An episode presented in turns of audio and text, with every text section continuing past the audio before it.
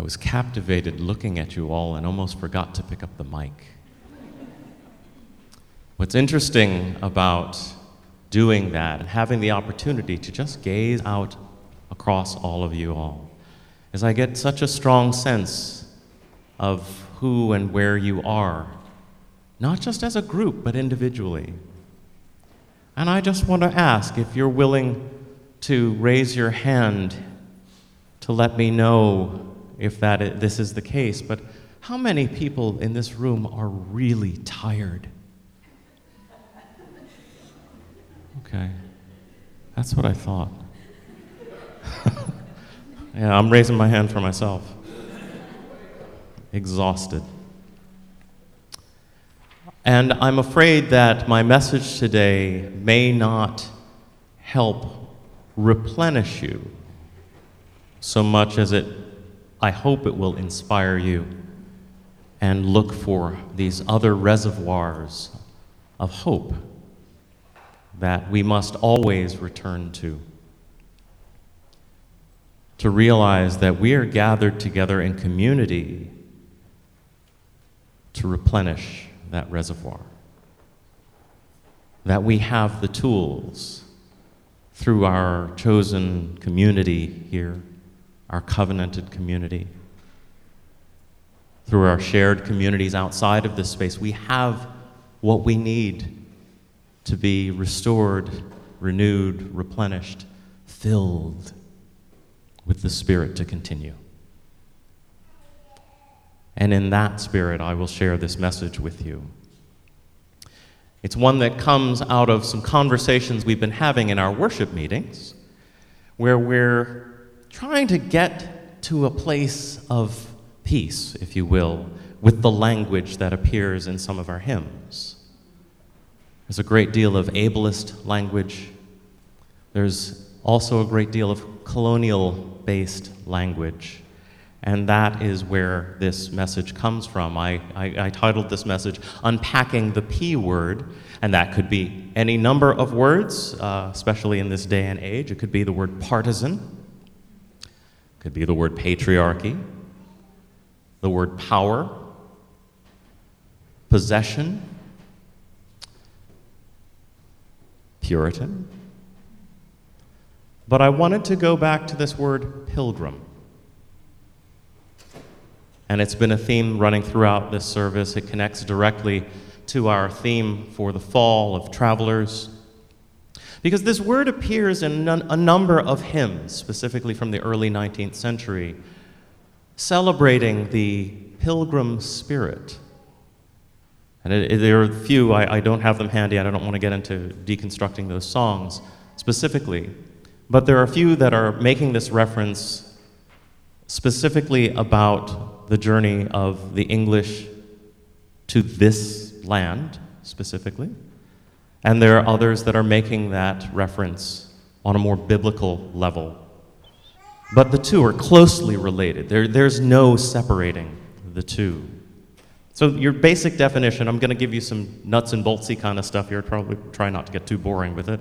But, you know, the basic definition of the word pilgrim is a traveler who is on a journey to a holy place. A traveler who is on a journey to a holy place. I want to go back to our young friend who I don't believe is in the room anymore, who said a rainbow is a pilgrimage. I have to, I have to admit, I was quite impressed with that answer. There is a long history in literature and humankind of looking to rainbows. There's even a song, Look, Look, Look to the Rainbow. Of looking to rainbows as a holy place, as holy inspiration. So, 10 points for Gryffindor.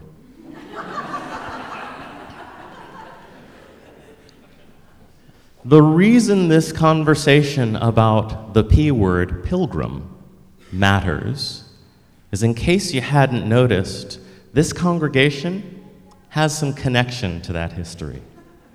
And some of you actually may not know that. I don't want to, I don't want to discount the fact that everyone in this room knows the history of First Parish in Cambridge um, and how far it, go, it goes back. But I want everyone in this room and beyond, actually, to be really well prepared for the fact that in two years' time, 2020, there's going to be a uh, cataclysmic, um, convulsive uh, commemoration, if you will.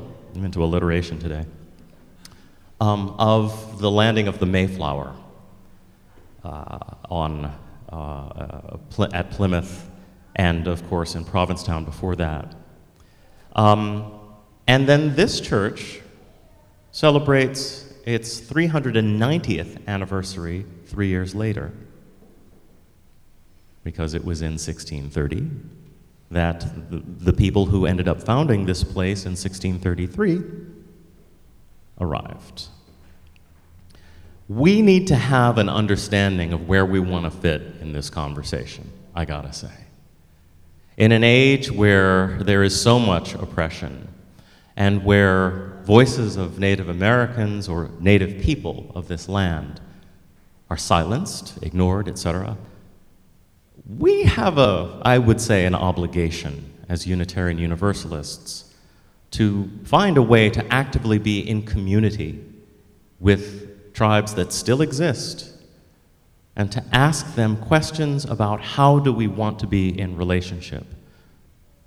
So today's P word is pilgrim. To give you a little bit more historical background and context, the pilgrims were actually this I'll go ahead and say radical separatist sect um, that was separated from the Church of England um, at a time when it wasn't such a good thing to be separating from the Church of England. A lot of absolute power there. They were actually more extreme than your run of the mill Puritans, who were seeking to purify the church from Catholic influence. They, wanted, they didn't want the Protestant church, which was the Anglican church, the Church of England, that had all the pomp and circumstance, the hats and the incense and whatnot of the Catholic Church. They didn't want that. They wanted something simpler and more focused on the Word of God, fo- focused on the Bible. That was where they were coming from. And so, this, you had your Puritans, and then you had your more extreme Puritans who were in a place called Scrooby in England. I love that name. Um, then they sort of fled to the Netherlands city called Leiden. And then on the way back, they, they, were, they, they made a plan. They got, in, uh, got into cahoots with uh, uh, the, the folks who put together a, a, a, a charter to hold land. That's a really, really clunky, simple way to put it um, over here. And so they got in a boat, the Speedwell, that was unworthy it was unseaworthy. And they got as far as, I think it was uh, Southampton. No, they got as far as Plymouth, excuse me, got as far as Plymouth. And they were like, we got to switch boats. And hence they ended up in the Mayflower and then over here. What's really, really interesting about this whole thing is that they were seeking relief from oppression. They saw themselves as the most oppressed people in the land where they existed.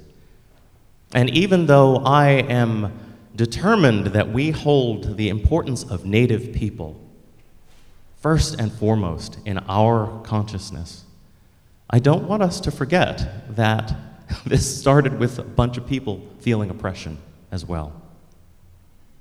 And that manifested in their language, in the way they worshiped, in how they held onto their God at that time. It's related to the Adam and Eve story, being cast out of Eden, looking for Eden, trying to return to heaven on earth. It's reflected in the fixation that their early ministers had on the Exodus story. Time and again, they return to Exodus. They're inspired by the ancient Israelites and their journey to a promised land. John Winthrop, who was on the Arabella, the ship that came in 1630. There's a quote from him. It says that their goal was to be a beacon of religious light, a model of spiritual promise, a city on a hill. It's interesting to think about that word pilgrim and what it might have meant to those folks from England coming over here. I wonder if there's a better word, or a word that would have served a little more humanely, if you will. Sojourner. A sojourner is a person who resides temporarily in a place. You've got Sojourner's Magazine. You've got Sojourner Truth. I love her original name, Isabella Baumfree. And then she changes her name to Sojourner Truth because she says, The Spirit calls me and I must go. And so she was on a lifelong pilgrimage, motivated by the Spirit. But sojourner is a more gentle touch in many ways. But our pilgrim friends were looking for heaven on earth. This is captured in Pilgrim's Progress by John Bunyan. It's captured in many of the journals shared by the early Puritans as well. Members of this church, founders of this church, talk about a pilgrimage, finding heaven on earth. But let me tell you, the heaven that they came to was not heaven for the people who were here originally. To give you a little bit of uh, a context to this, this coast had been being explored by Europeans for a hundred years by that point, and this area specifically by the French. When Samuel de Champlain came here in 1605, he determined that it would be impossible to set up a colony because it was so crowded with people who were already here. There were a lot of folks, and they had a very, very complete culture. And he's like, Yeah, no, we can't do that.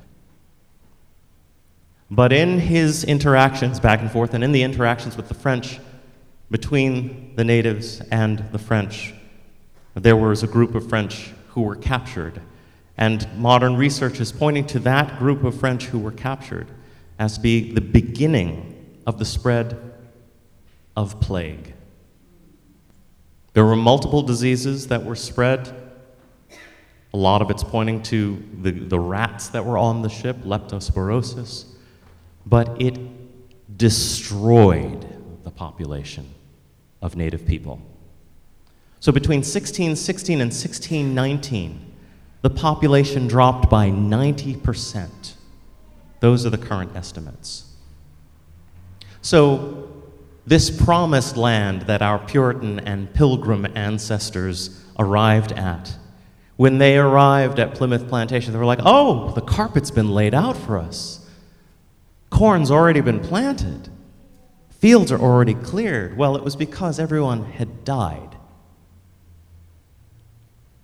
And we don't tell that part of the story, and I think we need to tell that part of the story. Not out of guilt, not out of shame, but out of respect for reality. You might have heard of a native by the name of Squanto Tisquantum, his full name. He actually had been captured by the French, sold as a slave to the Spanish, learned English in that mix, was brought back to this land and became a translator for the English with the native tribes. And that Plymouth place that was, oh, wow, it's all clear, that was actually one of his tribal homes. He was returning to the place where his people had died. And so I offer this all to you, again, not to depress you,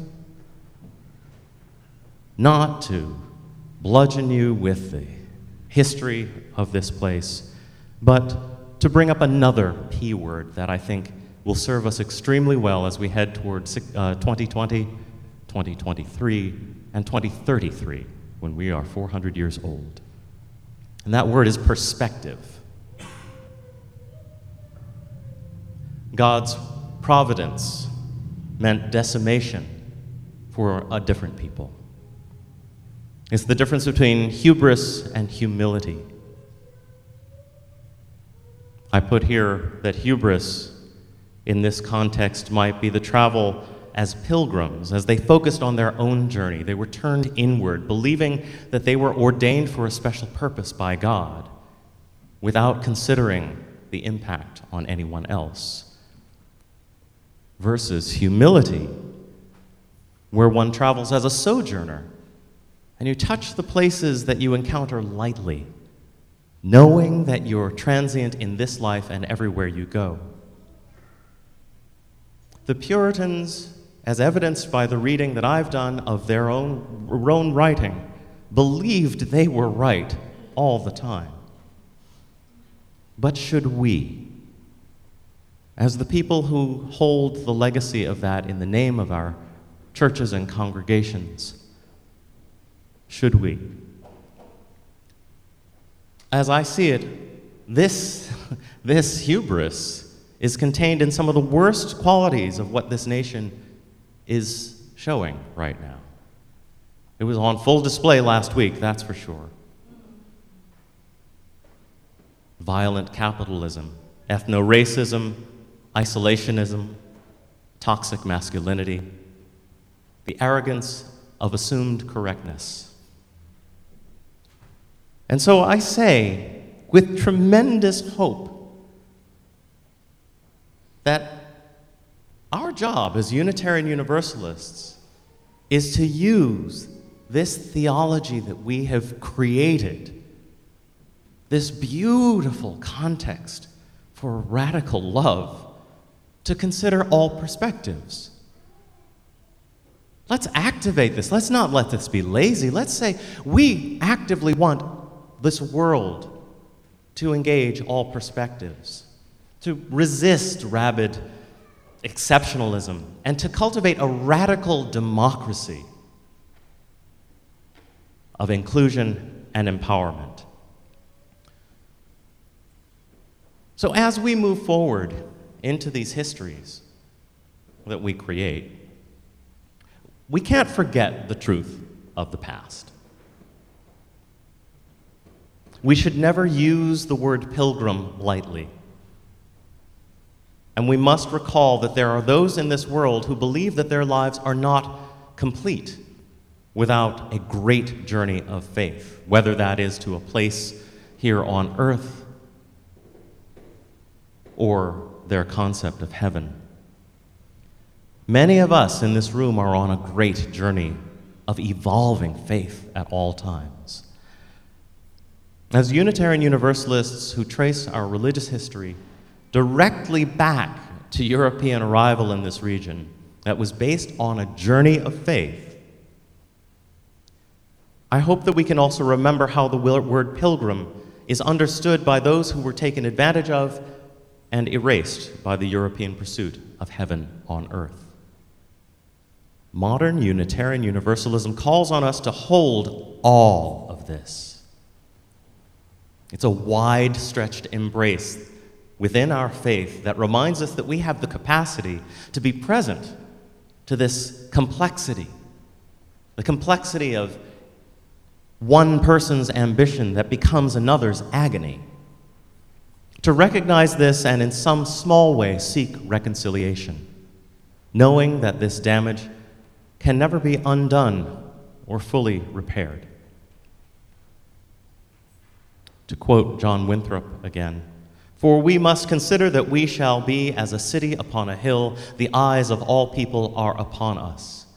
And his speech is largely a reference to Micah from the Bible, in particular, chapter 4, verse 1. There it says, In the last days, the mountain of the Lord's temple will be established as chief among the mountains. It will be raised above the hills and the peoples will stream to it. And I say, rather than a city on a hill, let's be a beacon, leading the way to face and own this nation's original sin. May our travels always take us to places of creation, of connection, community, relationship, affirmation, authenticity, and away from destruction and displacement. Blessed be.